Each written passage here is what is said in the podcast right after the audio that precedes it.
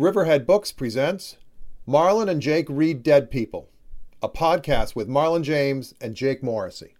There is something very rich in tearing a book apart. I don't want to spend my eyeballs on these 300 pages. You really don't have to read any novel, except maybe Moby Dick. I'm stunned hearing you say that. The first book I got was Journal of a Plague Year. The feel good book of the pandemic, ladies and gentlemen. I know. I'm a reverse size queen when it comes to literature, I guess. Okay, I love this more and more.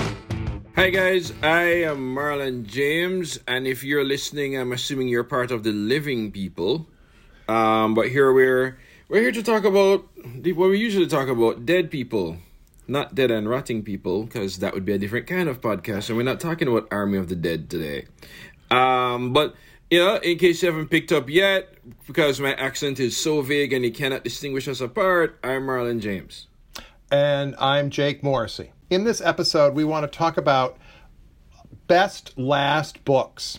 These are mm-hmm. books that by dead authors that were the last books they published in their lifetimes and the ones that we liked.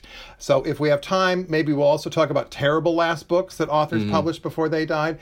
And and and later on in this episode, uh, we'll be talking about the book that I assigned both of us to read in a previous episode that neither one of us had read before to sort of see what we think.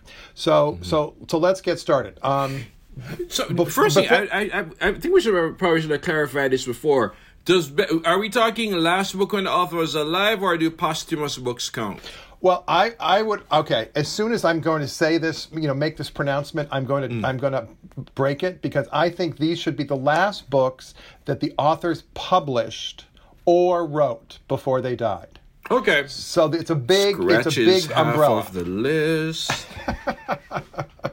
Actually, no, that cla- that clarifies certain things. Okay. So Um, so the, my question to you is basically did you my first question is did you find it hard to come up with a list like this? I found it very hard to come up with a good um, with Me a list too. like this. Um, I think, funny enough, especially since some of these guys, I think they're they're posthumous. The posthumous discovered book is sometimes better than the last book. Sometimes that's not the case. Uh, Maurice is an awful novel. You know, Yes. um, I'm no sorry. question about that. No question about that. Yeah, um, it's it's it- yeah. Um, you, then you have Go Set a Watchman, which is a last book, but I don't know if we can qualify it as anything because I don't know. I, we, we, I mean, we keep hearing that that um that um uh, why am I blanking on the author Harper, Harper Lee, Lee. You know, was fully there when the book came out, and I mean fully there mentally. Um, but we don't know. And and also, you know, the thing about Go Set a Watchman, I've said this countless times. It's it, it's To Kill a Mockingbird is a better novel, but Go Set a Watchman is a better Atticus. Okay, all right. That I mean, th- so are you? So you want to talk about Go Set a Watchman, which is Not the, re- n- not really. That's not even in my list. I'm just I'm just rambling riffing about here. Okay. what what I, what I'm. I, I, that's my really circular way of talking about that. It actually is a kind of tricky topic. Yes, this are the I best agree. last because I think, you know, um, it makes it, it, it means that Kafka doesn't make this list. yes, totally. I Right. think I think almost all, almost every author, best work is not the last book they write. Mm. Right, because it, it leads me to a tricky thing like, what do I do with Northanger Abbey? Yes, Which is, to me, one of Jane Austen's greatest novels. yes, She did work on it. Yes. You know, it's not an undiscovered thing she didn't want published. Um, it's, it's, death was really, in this case, death was really just a damn inconvenience. really. it's like, you, you, you kind of messed up the last plans, death. Right, right. But I think it still qualifies. I me. agree, and it's also what I, I mean. I it's one of my favorite Jane Austen novels, Northanger Abbey. For for Mm-hmm. those who haven't read it, it's a it's essentially a send up of kind of those 18th century Gothic novels seen That's through what's the so prison. great about it. Well, totally. See, and it's a, but it's essentially kind of a comedy of manners and drawn, Mm-hmm. you know, drawing room uh, comedy, not unlike you know Pride and Prejudice or whatever. But it's so smart. It's so kind of you know chuckling in a way that is n- unexpected. I think it's Yeah. incredibly well done. There's this. There's this. Um, I'm gonna write a paper on this one day about final works by British authors. This includes Shakespeare, where they start to they start to get a little sort of I guess a little not just cheeky, but a little sort of ironically aware of their own status as authors. Like I think I think um, there's a certain kind of savageness to Shakespeare's late plays that's not in the early ones. Um, I think this is in a lot of ways. This is Jane Austen being very, very conscious of who Jane Austen is. So is this is this Jane Austen with? And I can't believe I'm about to say this in the context of Jane Austen. Is this Jane Austen with zero fucks to give? Kind of. I was going to say this is her. Uh, this is her. You know. Uh, this is their. I am that bad. I am that bitch. novel, to paraphrase Lizzo. You know, uh, uh, you know, and I think, but it also, it, it, it, it all, but it's also in some ways, it's, it's the. This is so weird. The very best kind of final novels do leave you kind of sad because you you just know oh what they could have done next. Right. Right. Um. So so I I'm I the, the problem with this thing, of course, is that is that um, one I tried to find any chance possible to talk about Toni Morrison, but I will not today. but it still brings up novels I've talked of before. Two in particular. Okay. We've always lived in the castle. Yes. By Shirley Jackson, which to me is a perfect novel. Completely White, agree. Yeah, Wide Sargasso Sea. Um, you know, which is ten. It's not our last book. But I think but it's, it's the last, last one she novel. published. Or the, or the, oh, I see what you mean. Okay, yeah. yes. The last, the last thing she published was was a, a book of essays, and she didn't finish it before she died. Okay. So then, so I'm gonna I'm gonna park We Have Always Lived in a Castle and Wide Sargasso Sea and put in Penelope Fitzgerald's The Blue Flower. All right, I've not read that. Explain, uh, talk about that a little bit. So it's a historical novel. It gets it's about um it's it's thinly based on is this guy novelist or scientist? I can't remember.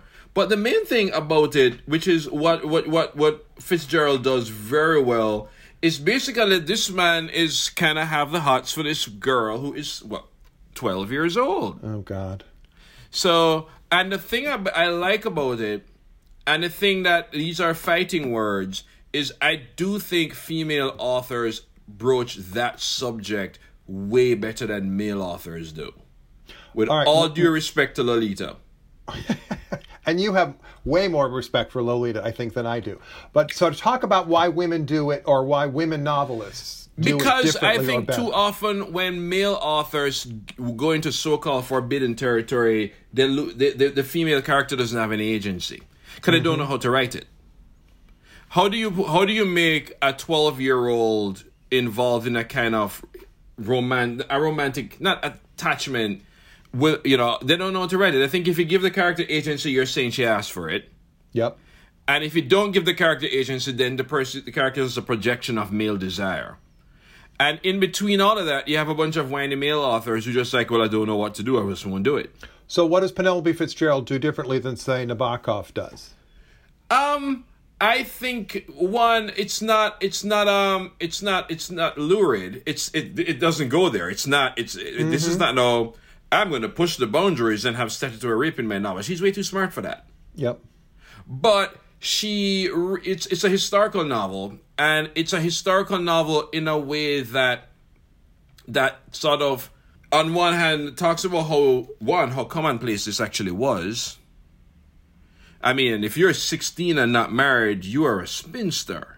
And this, what what is the era in which she's writing in this, or what is The what 18, is it? 1850, 1850s. God, I'm I'm. So it's mid 19th century. Okay, so it's Yeah, so it's- definitely okay. mid mid 19th century. Definitely long Victorian. right. um, you know, you know, long Victorian period. But it's also it's the thing is it's it's conscious of itself. For one, the the, the thing I like about it is so the the and uh, to to to to bring in the the Lolita as a terrible comparison. Homegirl is no temptress. Homegirl is a child, Yeah. and not just that, she's also actually quite dull so the whole the, the, the conflict is it's not even that you're going after this really young person it's that you have to pick somebody who has like no qualities it's like it's like woman without qualities the prequel Well, but is it because the man is ultimately shallow? no um i think the man's actions just confound his family and friends. Okay. um and i think the way in which and and and and i and i also really really envy fitzgerald because she one she she pulls this, pulls this off in 20, 225 pages, and I talk about her a lot because I deal with a lot of older writers and older beginning writers Mm-hmm. and people and and that's somebody who with the the gall to say I'm 38, I'm older, I'm old. I'm like, no, dude. Yeah. Trust me on this. You're not old. Yeah, it's it's Penelope's first novel was when she was 59. Right. Right. And I think Good. she's still got what 13 out, maybe 15 of them out. Yeah, she was incredibly prolific. Mm-hmm. And and as you say, she's she's you know manages to pack a lot into you know a novel of 250 pages or 200 pages, which is a which is you know this is that it it requires a sort of total different headspace to tell a story um, that succinctly and effectively.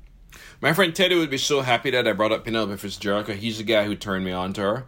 He's like, and Freddie, you know me, Freddie. Teddy's one of the best, probably the the the, the, the best and most astute reader I know. I mean, to him, Fitzgerald is it. Fitzgerald is his favorite novel. He, think, he, he thinks, you know, she may be the greatest novelist he's ever read. Interesting. Now, did well we we don't because he's living and we don't we need to go into uh, Right. into Teddy's background Yeah. here, but but it's interesting that that he has that experience of Mm-hmm. her. I mean, I've read some of her books, which I've liked, but not to that not to that Mm-hmm. um, uh, degree of enthusiasm. Yeah. Um, well, I haven't read anything else from her yet, so we don't know. That's right. um, this the the other book I, although I think I've mentioned fifteen books by now, but the other the, the other book I thought of again, last book versus posthumous is the Savage Detectives by By Bolaño, Robert, Roberto Yep. Bolaño. Um, twenty six sixty six still one. It came out after his death, and two, it's an incomplete novel. it's that um, long that- and it's incomplete. It's incomplete. That doesn't stop people from considering it that absolute masterpiece. Right. But uh, again, I didn't want to do the, the posthumous thing. Savage Detectives actually was an early influence on Brief History of Oh, Seven wow. Killings. In fact, I started out with that book on my desk. Uh-huh. I'm going to write a Jamaican version, basically a Jamaican Savage Detectives. Interesting. Interesting. Um, except then I realized I wanted my novel to go f- further in time than Savage Detective goes. Yep. and I wasn't that interested in this sort of oral biography as fiction thing. All right, that that was all right. Talk about that a little bit. Talk, give give a sort of brief uh, uh, Mm. description of the Savage Detectives. Um, so it's it's um, let's see, Br- um, Arturo Belano and his friend I can't remember they become decided to become the the infrarealistas, and of course as a writer you love the you love the romanticization of writers and poets. totally. and um, they go on a they go they end up going on this trip, and I'm trying to remember why, and I'm trying to remember without revealing too much of it. The thing I remember most about Savage Detectives is after going on when they they they kind of sort of disappear, mm-hmm. and what follows next is accounts from different people who have seen them, heard them, welcomed Yes. them, such and such, and it becomes this big panorama of of different characters. But it's basically different characters who observe these these these, these Exactly. these people. And they have different. They come with different sort of perspectives, different baggage, different sort of you know where they are in their lives and who these see these guys. Right. It's like um, Raymond Queneau's work exercises exercises in style. Mm-hmm. Um, nowhere near as as as show offy. Um, but I still, I, it, it it it to me it um. It, it, it just sort of as a writer, and I can speak to it probably more as a writer than as a reader. It just opened up this whole idea of the different ways in which you can tell a story that a novel can move associatively. That um, you can actually populate a novel with this with basically the same event, but how different people see it, um, which may have had more of effect on you know on this trilogy I'm writing. Well, I was on- about to bring that up as well because it's in some ways it's you do you did do that in brief history, but also this is you know this is the conceit or the sensibility of the Dark Star trilogy, and that's Mm-hmm. I think one of the things that I like about it. It's like sort of being able to sort of see things more fully. Um, Mm-hmm. A, a world or an event or people or or it's almost well there's a british playwright um, uh, alan Ayckbourn who does this who's done it before um, where he'll have he actually write his wrote he wrote three full-length plays house, garden, and something else. Anyway, that all take place at this one house at this one time with these same six characters. Right. And when the two when a character goes off stage in house, they pop up in garden and have a different have different conversation. So you have to watch all three of them to sort of see what everybody's doing, sort of you know in the round, if you will, the sort of 360 degree sense of what. Um, you know what's happening to these characters. I think the uh, the playwright's still alive, so I shouldn't be talking about it. But I think it's a fascinating way to explore story and and character um, that people don't do as often as they might because it's frankly hard. Mm-hmm. It's hard to do. Right. Yeah, I forget that that um that Savage Detective was. Uh, uh, I mean, talk about the influences on Brief German. Savage Detective at one point has like almost forty narrators. I think it's more. Good lord. and and and and it also you know it also it, it also touches on the period that I touch on you know 1976 to the 90s Right.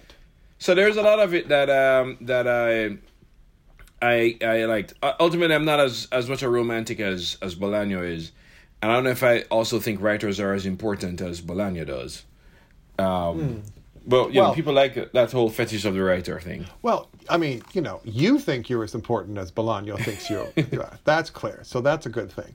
Well, it's, those are interesting. Those are interesting sort of choices because I those are those are presumably you've. I mean, in the case of something like Shirley Jackson, you've read others of uh, other books that the authors have written, and do you get a? I guess really what I'm asking is, I agree with you. The best thing Shirley Jackson wrote was um, "We've Always Lived in the Castle."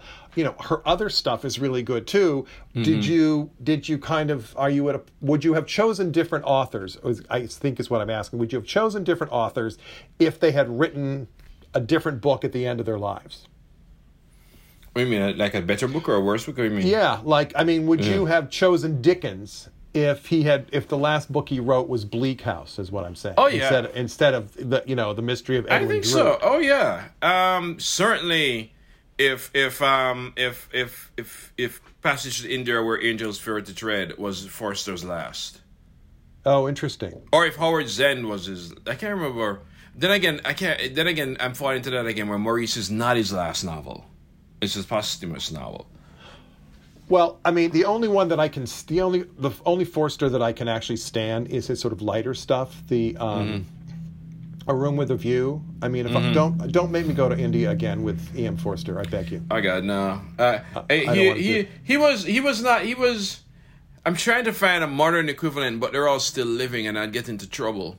People who I call who I consider snobs first, novelists second. of this mix, you ha- you also have to put Edith Wharton, who is a notorious snob. Well, all right. I see. I actually think, in a weird way, and this I, I did not choose her, but I think the older she got, the the fewer fucks she had to give as well. So I actually think she got to be a um, a ballsier writer. Um, it, you may not be interested, and I get it, in the sort of world that she wants to write about. But reading women, reading Edith Wharton's Women, is kind of a fascinating way to look at how people in that world change their sort of sensibilities in the early 20th century. I mean, I do love that novel. I, I love the, the I still love the novel of manners.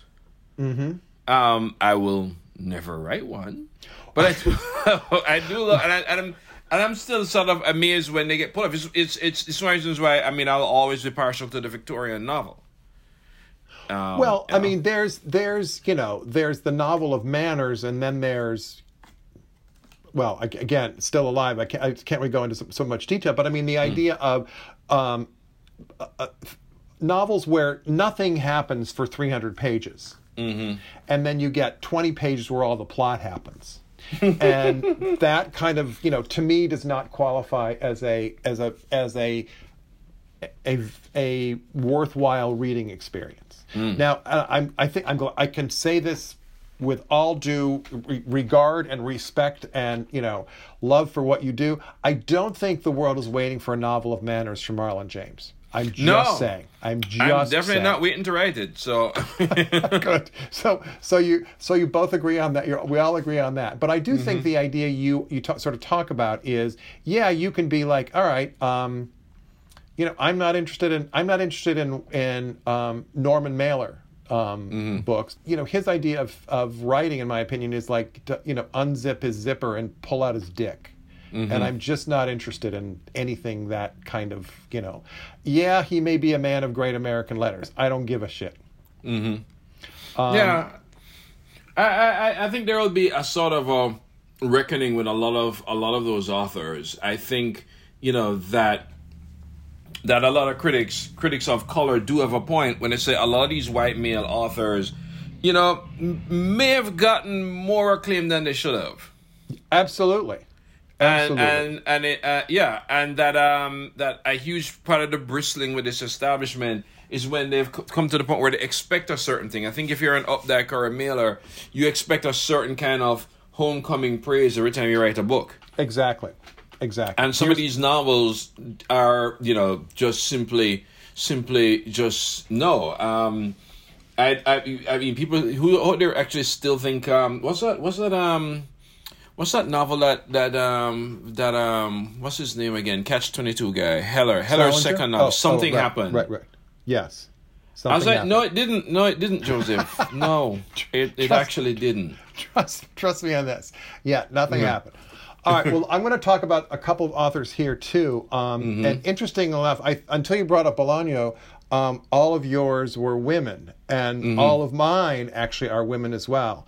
And Mm-hmm. the first one I want to talk about is *The Bell Jar* by Sylvia Plath, which was a novel published in in 1963, I think right before she died. Um, Mm-hmm. uh, actually, I found out recently that it was actually published initially published under this under a pseudonym um, Vic, Victoria. Uh, the pseudonym was Victoria Lucas, and it was a. It's a. It's a novel that's based a lot on her life.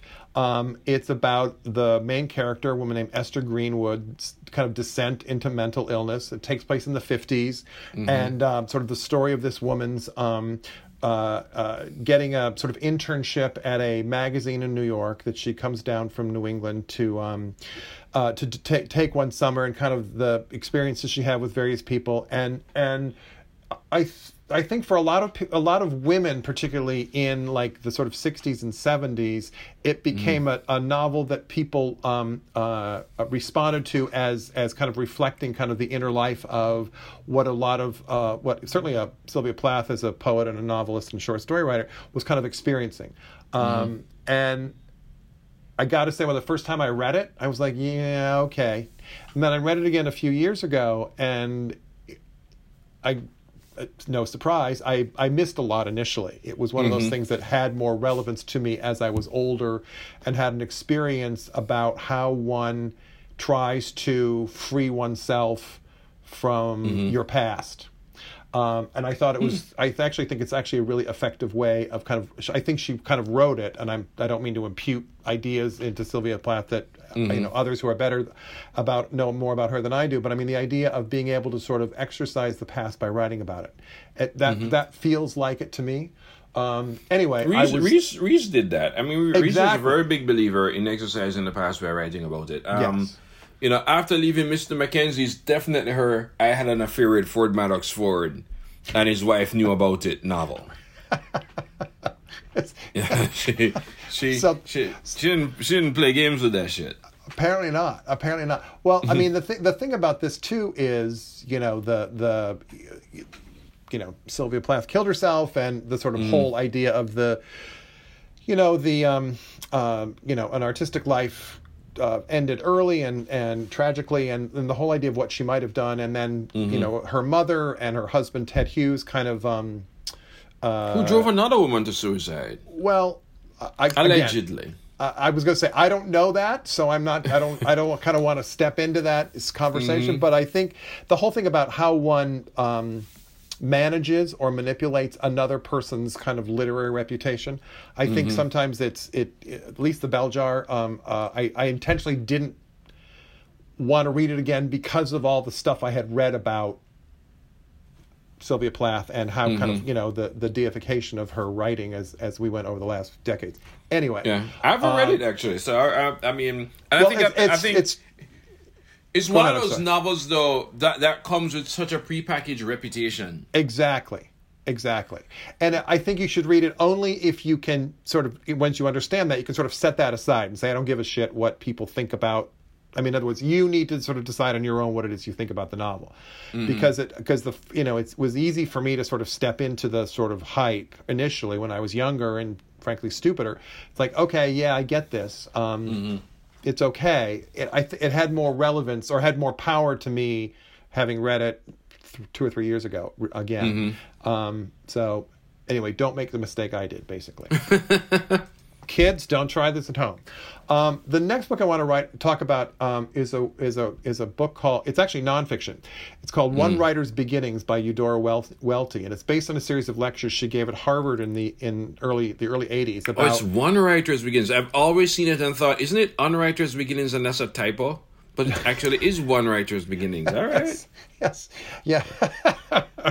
yes, I'm, yes. You, you you make um you make copy editors feel so feel so proud. But it's like yeah, mm-hmm. we missed we missed the error, the typo on the on the uh, on the title. Um, but it's basically about the people and places that influenced her. Now, I I I I, am not a fan of Eudora Welty's fiction. I'm not a fan of the robbers, the robber bridegroom, the optimist daughter, the the the you know the charming southern kooky insightful books that she has written um, about mm-hmm. what it mm-hmm. means to to grow up and, and to live in the south um, however i think this book shows what a writer that a writer can be i mean it, it's almost a book about a writer as observer and mm-hmm. um and the way she kind of can go into her own I don't know, whatever the metaphor, go into her own orchard and pluck mm-hmm. out the ripe fruit from her experience and offer to to sort of readers to sort you know sort of say this is how I you know this is what I brought with me in my mm-hmm. from my youth from my education.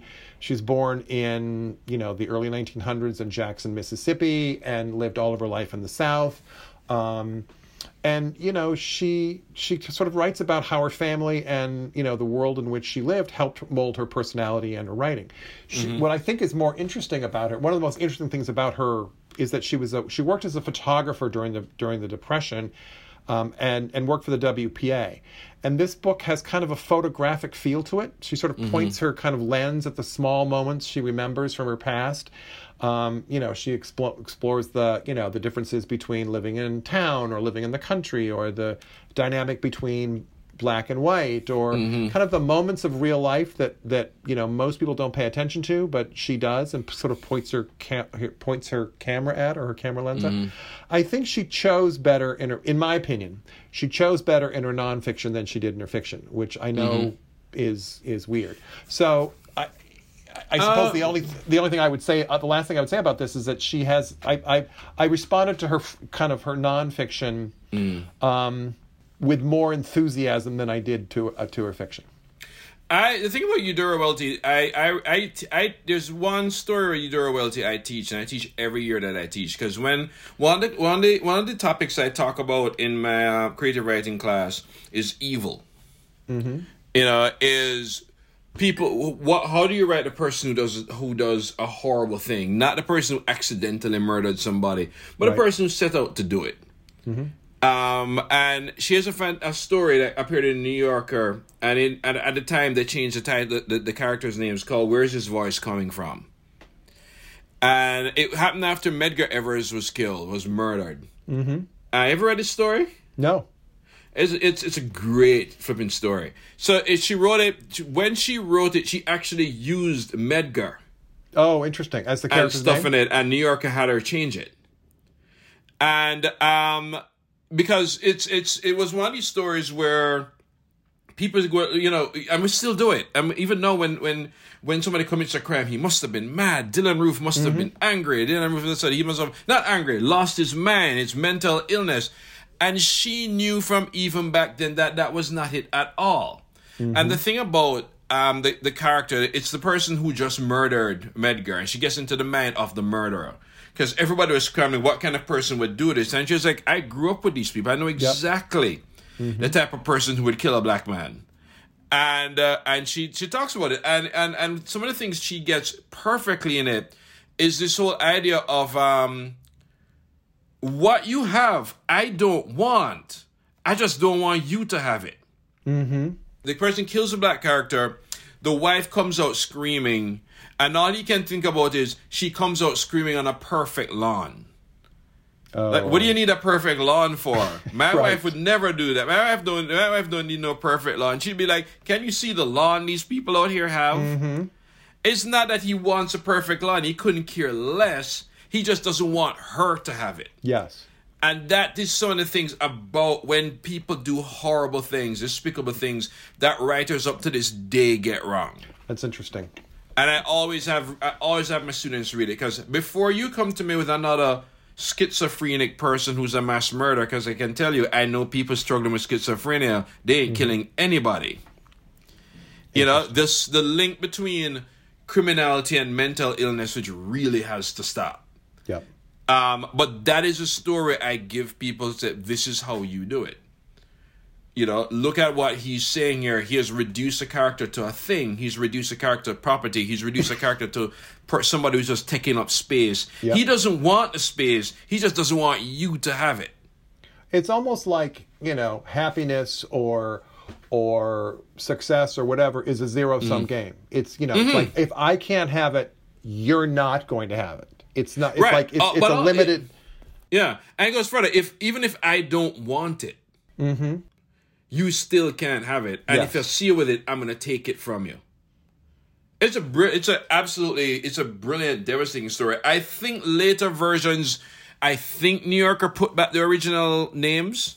I've seen versions where where the character says Medgar. interesting. Interesting. But uh, but I as I say, I haven't read a lot of her work. I hear mixed things about her, but I will permanently give her props. Well, no, I mean, this is one of those things where you know I'm I'm happy to say, you know, go with God on her. I'm going to sit Mm-hmm. over here. Um, you know, uh, I, I for my money, I'm more interested in other you know writers from the South, which we can Yeah. talk about. Oh, oh, yeah, absolutely. Um, A lot of them right. are dead, so we can talk about a lot of them. something to look forward to here. Now it's time to turn to the assignment I mentioned earlier. Um, in a previous episode, I had assigned both of us the task of reading the very short memoir by the 20th century American humorist James Thurber. It's called My Life and Hard Times, which was originally published in 1933. Uh, James Thurber was a was a well-known humorist and cartoonist in the early part of the the 20th century, and his writing appeared regularly in places like the New Yorker. So I thought it might be interesting to sort of see whether his humor holds up sort of 90 sort of you know nearly 90 years after the book was or you know 90 years later basically. Mm-hmm. And and what we sort of think about it because it's this is a this is not a book i i i think it's safe to say it's not a book you or i would naturally have picked off No. the shelf mm. S- so i'm interested in hearing what you thought about it. You know, I mean, talk about things whether they age or age well. She was a comely and somber negress who was always able to find things my mother lost. I was like, you comely and you comely and somber that was literally the first thing I wrote down. I mean, uh, I, this is it's But- a, it basically it's, it's a basically a collection of, of short stories about Mm. his his youth growing up in a in Columbus, Ohio, in the early 20th century, and it's a kind of you know upper middle class white family that had a series of. Um, uh, servants, Mm. many of whom were black. Uh, in a particular story, he writes a lot about, uh, you know, some just wacky characters who happened to wander through the Thurber house during, you know, what it was like in 1920 he or whatever. yeah, but he, he he did find the Negro woman comely. So I'll give that. But you know, but then he'll drop a line like he gazed at me a long time as if I were a slot machine into which he had, without results, dropped a nickel. I was like, I wish I wrote that. because it's it's there are times when I'm still trying to figure out how do you write the part where you're disappointed in a person. And I was like, that's exactly like it. It's like it's like I put a coin in a slot machine and didn't get nothing. Got got you. You know? Yeah, that's I- very it- that's interesting because I Yeah. I would have said that. I mean, from what I, where I sit, there are people who write. You know, they write funny sentences, or Mm-hmm. the, the the joke comes from the the kind of you know the the dichotomy of the of the example or whatever, or Mm. profanity or whatever. This feels to me this this book and Thurber generally feels like the humor comes from the tone. Yeah, it, from, it comes from the tone, and it comes from it comes from the subject matter. I don't know if the family thought they were as funny as. Yes, and, yes. and I don't know if he and, and a lot of these scenes. I don't think he's actually mining them for laughs. Exactly. But it's, but it's um it's I, the thing I liked about it um and the thing that charmed me about it is the way in which every family is in its own way weird. Absolutely. And and the thing about this too is their behavior on the page is perfectly normal to the family and it's mm-hmm. clear that they think that. There's three generations of the thurbers living in in the in this house. There's this kind of crazy old grandfather who has a bedroom in the attic and then the sort of long suffering yeah, mother and, and still thinks he's on sherman's march. Exactly. Still still fighting the civil war. And james thurber and his and his brothers. And so there's this kind of sense of what life is like in this house that seems to them weirdly normal. This is how they, mm-hmm. I mean, mm-hmm. there's a scene where the mother thinks there's a burglar coming um, mm-hmm. in that, so she throws she throws something out the window to her to her next door neighbor, break shattering the next door neighbor's window, and tells them to call the cops to have the cops come. And you know that's the sort of thing I. My first thought was, who does that? And then you mm-hmm. realize, oh yeah, this family does that. That's mm. what they do. And and the thing about when I went back to to the tone, there's a there's a the, the the opening the preface to the book. It's it's called Preface to to a Life, and the first the first line is begins with. Benvenuto Cellini said that a man should be at least 40 years old be, uh, before he undertakes so fine an enterprise as that of settling, setting down the story of his life. Benvenuto mm. Cellini I mean, that's like a you know a, like a silversmith or a goldsmith from like the 16th century. That mm-hmm. is not the example. That is not the name to pull out of you know uh, your hat when you're trying to sort of you know talk funny or write funny in mm. the 21st century. I think it's sort of very much of a of a type. The other mm. thing I thought was interesting about this book is, as I said before, Thurber's a cartoonist. Mm-hmm. And within this book, there's actually pen drawings, a pen, a pen and ink drawings of this, mm-hmm. of this, um, of this kind of weird, kind of almost sexless, ageless examples of who these various people were in his life. Yeah, they do look like sort of these blob figures. They're totally blob. They have no, and it's all, it's just black and white. There's mm. no shading. There's a whole yeah. chapter about a dog, and there's a picture of a dog eating at a table. I mean, it's, it's, um, yeah. The thing is uh, about it, though, it's I've read other things like this that can't help but be self indulgent. Mm-hmm. I didn't feel that feel it about this, even though I still think even having read it and liked it, like this wouldn't be a book I pick up. Exactly. Um, nor, nor would I. And and the thing is, you know, people talk about, oh my God, Mark Twain's amazing humor, or mm. you know, the kind of dark humor of Dorothy Parker and this, or the acidic sensibility. She, all of that, mm. uh, all of that is, you know, it's still within our sort of world. I mean, we can mm-hmm. we can, but this is, you know, Thurber for whatever reason. Um, it's not that we've forgotten him, although maybe we have. It's just it's it's it's easy for him for us to overlook him, and I had never read mm-hmm. anything about by him in this in in book form. I yeah, he's he he he was easily part of the list of authors I know and whose book I might even buy and put on my library but never read. Exactly. It's exactly. it's it's like you know Sigmund Freud's interpretation of dreams, or you know, or or or or Typee. I'm never gonna read Typee. I love Melville. I'm never gonna read it. Okay. You know. All right. All right. You might you might want to think about that though. I mean, the really? Melville. Yeah. Really, you like it's, that book? Well, all right. Let me put it this way: if uh, if you've got nothing to do. well, no. What I mean is, it's it's a commitment. In other words, mm-hmm. don't don't think, oh, you know what? I'll I'll sit down, polish it off, and then I'll, that's then we'll go to dinner. It's not mm-hmm. that kind of book. Um, but I I mean, I had that reaction to War and Peace. I never thought I'd mm-hmm. read it, and when I did, I was really glad I did. Yeah. Okay, I'll read it. Something. It will. It will move beyond the, the list of books. You know, because I mean, some books here. I mean, make no mistake. I'm never gonna approach Uncle Tom's Cabin. That that that time that ship has sailed. That's we're not we're not doing that. We're not going there. No, that that ship has sailed. That that that I should have read when I was 14. Oh, okay. So did you read it in school? No, we were we had to read that or or Huckleberry Finn, and the teacher struck gold. She's like, we're gonna read Huck Finn instead. Okay, interesting. because I don't think I think I mean well you know what I think about Huckleberry Finn, but I I Mm. think um, read Tom Sawyer instead. But um, I Mm-hmm. think I I don't think I ever I don't think I was ever assigned um, Uncle Tom's Cabin in, in school, either in high school or in college. Yeah, I think even back, even I mean, it became it became it became problematic pretty early. In fact, I it also I can always say I, was. c- uh, well I can say without you know without shame I tried to read Uncle Tom's Cabin several times. Mm-hmm.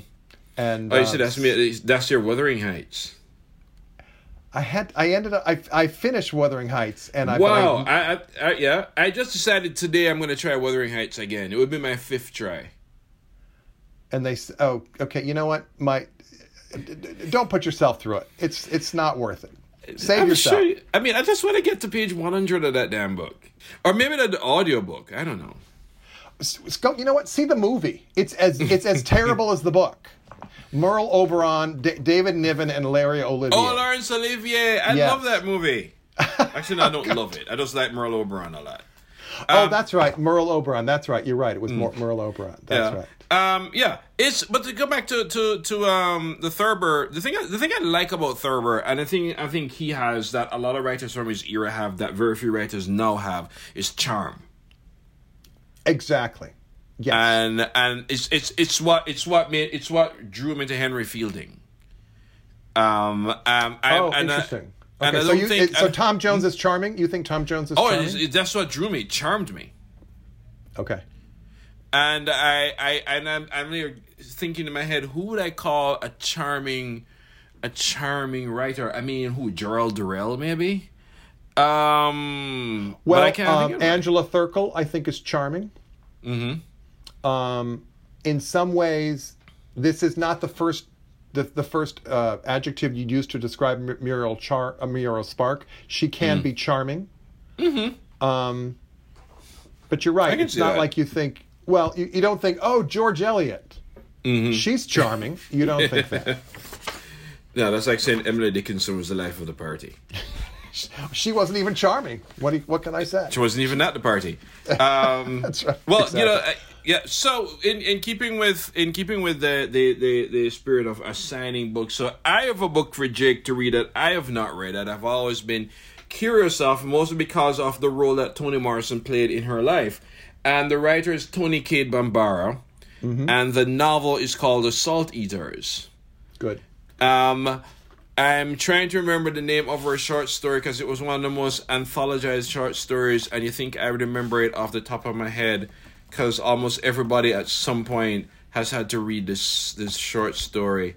Um, what was the name of that short story? It's a pretty famous one. Um, okay, I will remember. I'll probably remember by the next the next podcast. But I've always been curious about the Salt Eaters and the way which it supposedly plays on on narrative, on point of view. Um, you know, it was her first novel. Um, she was known for her short stories, and her short stories are um, phenomenal. She's one of the people who Toni Morrison edited. So I'm very, of course. Oh, I- interesting. well, we Yes. can't, you know, I'm like, we can't pass a podcast with me doing some sort of hero worship of Toni Morrison. Cause I have zero problem with that. It None would not be this podcast. So I'm also interested. I'm interested in her writing, but I'm also interested in her taste, Yes. And and I think that would be a really really good book to for us to read Okay. and spar I'm, over. I'm going to get a copy of the Salt Eaters. Good. Good. Mm-hmm. Okay. So that's it for this episode. Thank you for listening. We want to hear from you, so send us your feedback at we read dead people at penguinrandomhouse.com. And if you enjoyed my effervescent wit and me using words like effervescent, which I'm pretty sure that's not how you pronounce it, um, and also having fun at Jake's expense, go ahead and subscribe to us wherever you listen to podcasts, and don't forget to rate this podcast. You can follow Riverhead Books on Facebook, Twitter, and Instagram for updates on all things books, all of them written by living authors, of course. And we'll have links in the show notes to the books that we've talked about today. So thanks for listening and go read some dead people.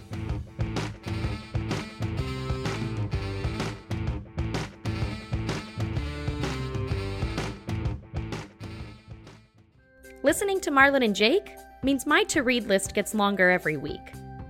Enter Libro FM. Libro FM lets me purchase audiobooks directly from my favorite local bookstore. I can pick from more than 185,000 titles, including bestsellers and recommendations from booksellers. I get the same audiobooks at the same price as the largest audiobook company out there. You know the name. But I'm part of a different story, one that supports community. And you can be too. Marlon and Jake Read Dead People listeners can get a special offer two audiobooks for the price of one with your first month of membership. That's two audiobooks for just $14.99 with the code Marlon and Jake. Visit Libro.fm to get started. Now go read some dead people. Offer only valid for new members in Canada and the US.